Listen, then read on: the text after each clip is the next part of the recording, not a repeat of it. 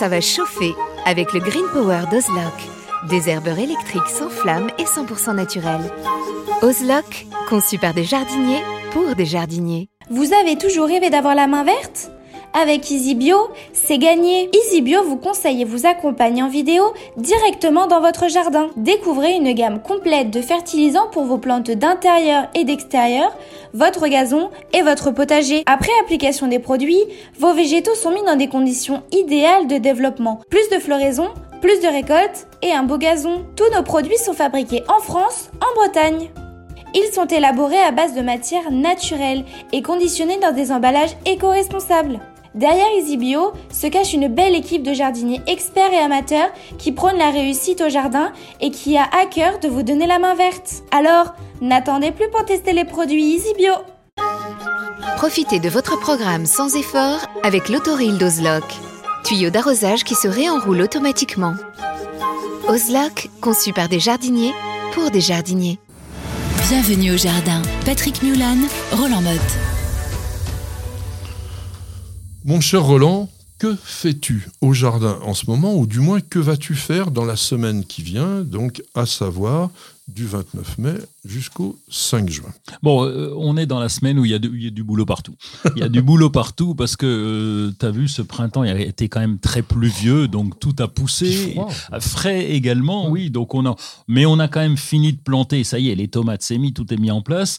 Euh, là, je vais surtout aller faire un tour avec le sécateur. Le désherbage a été fait, suivi. Ça, c'était la semaine dernière. Oui, je suis très fier de moi parce que là, mais j'ai réussi à maintenir, malgré les pousses, dis donc, ça a poussé comme un fou. Parce qu'il a plu. Ah ben oui, il y a plus, mais tant mieux, on va pas s'en plaindre, j'adore la pluie. Et, euh, et, là, c'est prendre le sécateur et aller faire un tour euh, dans l'ensemble du jardin parce qu'il y a beaucoup de choses qui ont besoin d'être remises à niveau. D'abord, euh, bah, les arbustes à floraison printanière, donc on taille, le principe est simple, c'est ce que tu m'as appris, on taille après la floraison.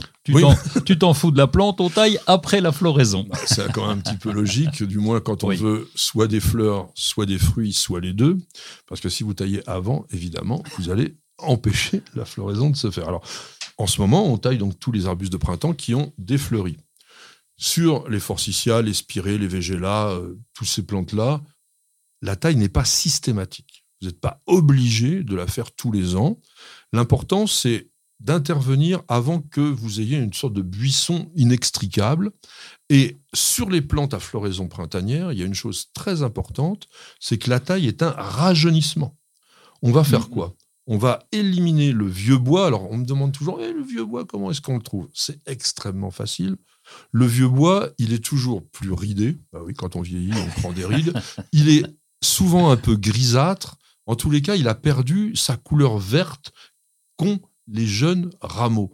Donc, prenez par exemple Forsythia, pareil, nous avons au moins une, je crois qu'il y en a même deux, euh, vidéo de taille du Forsythia où vous comprendrez bien le truc, c'est de prendre les jeunes rameaux et d'éliminer les vieux qui sont à côté. oui, c'est un peu triste, hein, on place aux jeunes, mais c'est comme ça dans la vie et dans la nature. Alors, on va tailler aussi les oliviers. Oui, c'est peut-être pas ta spécialité. Non, non, donc, je confirme. Donc la taille des oliviers, elle, est un peu enfin là. Il faut aussi le, tailler avant que les jeunes pousses aient poussé euh, et est fleurie, bien évidemment, sinon vous n'aurez pas du tout d'olive. On va tailler les pêchers en verre, ça c'est un truc important. Pourquoi est-ce qu'on taille les pêchers en verre? On taille les pêchers en verre pour éliminer toutes les pousses inutiles et notamment celles qui accompagnent les fruits. Donc ça, j'insiste vraiment là-dessus, mais d'ailleurs les pêchers, ou pourquoi pas d'ailleurs les, pommiers, les poiriers, intervenez là-dessus parce que dès que vous avez un rameau à bois qui accompagne les fruits, bah, c'est lui qui pompe toute la sève au détriment du fruit. Oui, et ça, c'est une, une, chose qu'on a tendance à oublier. Et j'ajouterai un dernier petit point de taille, c'est l'œil. L'œil esthétique, tu l'as dit, ça ah, pas l'œil de la plante. Non, pas l'œil de la plante, l'œil du, jardinier. En disant, c'est vrai qu'on on aime bien avoir un jardin, même s'il est potager, même s'il fructifie, c'est de l'avoir, le garder très esthétique. Et il y a des branches qui partent d'un seul coup. Euh, en veux-tu, en voilà. Euh, et là, on va intervenir en, pour redonner un petit peu d'esthétisme à l'ensemble. Tu as entièrement raison, parce que je rappelle à tous ceux même qui m'écrivent en me disant hein, hein, hein, le jardin n'est pas un espace naturel. C'est un petit coin de nature que l'on se fabrique. Dans la mesure où vous avez décidé qu'à tel endroit, il y aurait telle plante, et ça, c'est dans tous les jardins comme ça, eh bien, vous n'êtes plus dans un espace naturel. Alors, lui donner un effet naturel, faire en sorte qu'il y ait un équilibre naturel. Tout ça, c'est des choses absolument importantes, je dirais même indispensables. Mais rappelez-vous, le jardin, c'est chez vous. C'est votre jardin, il n'en existe pas deux pareils. On l'a dit très récemment lorsqu'on a parlé de la composition du jardin. C'est votre personnalité et vous devez bah, on lui doit quand même un peu, je dirais, de respect à ce jardin. Donc on, l'a créé, c'est un peu comme un enfant. Vous, vous l'avez produit, si je puis dire. Et eh bien maintenant, il faut faire en sorte que eh ben, il vive en bonne harmonie et qu'il soit toujours très très beau. Alors, il y a d'autres travaux à faire. Oui. Euh, tu disais bourgeonne les tomates, toi? Non, non, j'ai bourgeonne pas, je laisse beaucoup. Alors de la taille sur certaines, Même pas sur, le gros Oui, non, on laisse, on laisse parce que on, a tellement eu de périodes où on s'est dit on va y bourgeonner et puis finalement on n'a rien eu. Ah, des fleurons avortés. Euh, ben mmh. oui, euh, et, en particulier dans la serre, hein, quand il fait très chaud. Alors c'est pas encore le cas pour l'instant, mais ça va venir. Quand il fait très chaud, il y a le, pollen sèche, hein, passé 35 degrés, 34, 35 degrés. Donc t'as beau aéré, euh, il fait très chaud. Donc non, je, je n'ébourgeonne pas. Alors, il y a un petit travail que je vous conseille de faire aussi, c'est rien du tout à faire, mais c'est de retirer les fleurs fanées des rhododendrons.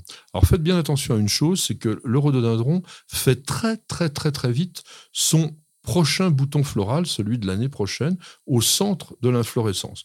Donc, vous devez couper avec les doigts, ça, s'en va très facilement, hein. tous les petits pédoncules qui sont restés après la floraison donc de l'ensemble du corin de, la fleur, et vous allez garder le bourgeon central. C'est important pour lui permettre justement d'avoir une concentration de sève sur ce bourgeon, au lieu tout simplement d'essayer de faire des fruits qui serviront strictement à rien sur les rhododendrons, parce qu'on n'en a pas besoin. Et tu assures la floraison de l'année suivante en faisant ça. Bien sûr, c'est ce qu'on disait. Et alors, pardon, mais c'est vrai. Euh, alors, arroser, bien entendu, s'il y a besoin. Alors, les plantes de la maison, les plantes en pot. Moi, ce que je vous conseille, tiens, juste le petit dernier conseil du moment, c'est d'ajouter un petit bouchon d'engrais liquide dans un gros arrosoir. Vous mettez juste ça et vous arrosez vos plantes en pot d'extérieur ou d'intérieur, toujours avec ça. C'est une solution nutritive extrêmement peu concentrée, mais qui donne d'excellents résultats, aucun risque de brûlure, et surtout le fait d'arroser toujours avec quelque chose qui nourrit, ça évite les à-coups. Mmh. Donc on nourrit de façon régulière, et là, vous allez voir, les plantes, elles seront absolument superbes.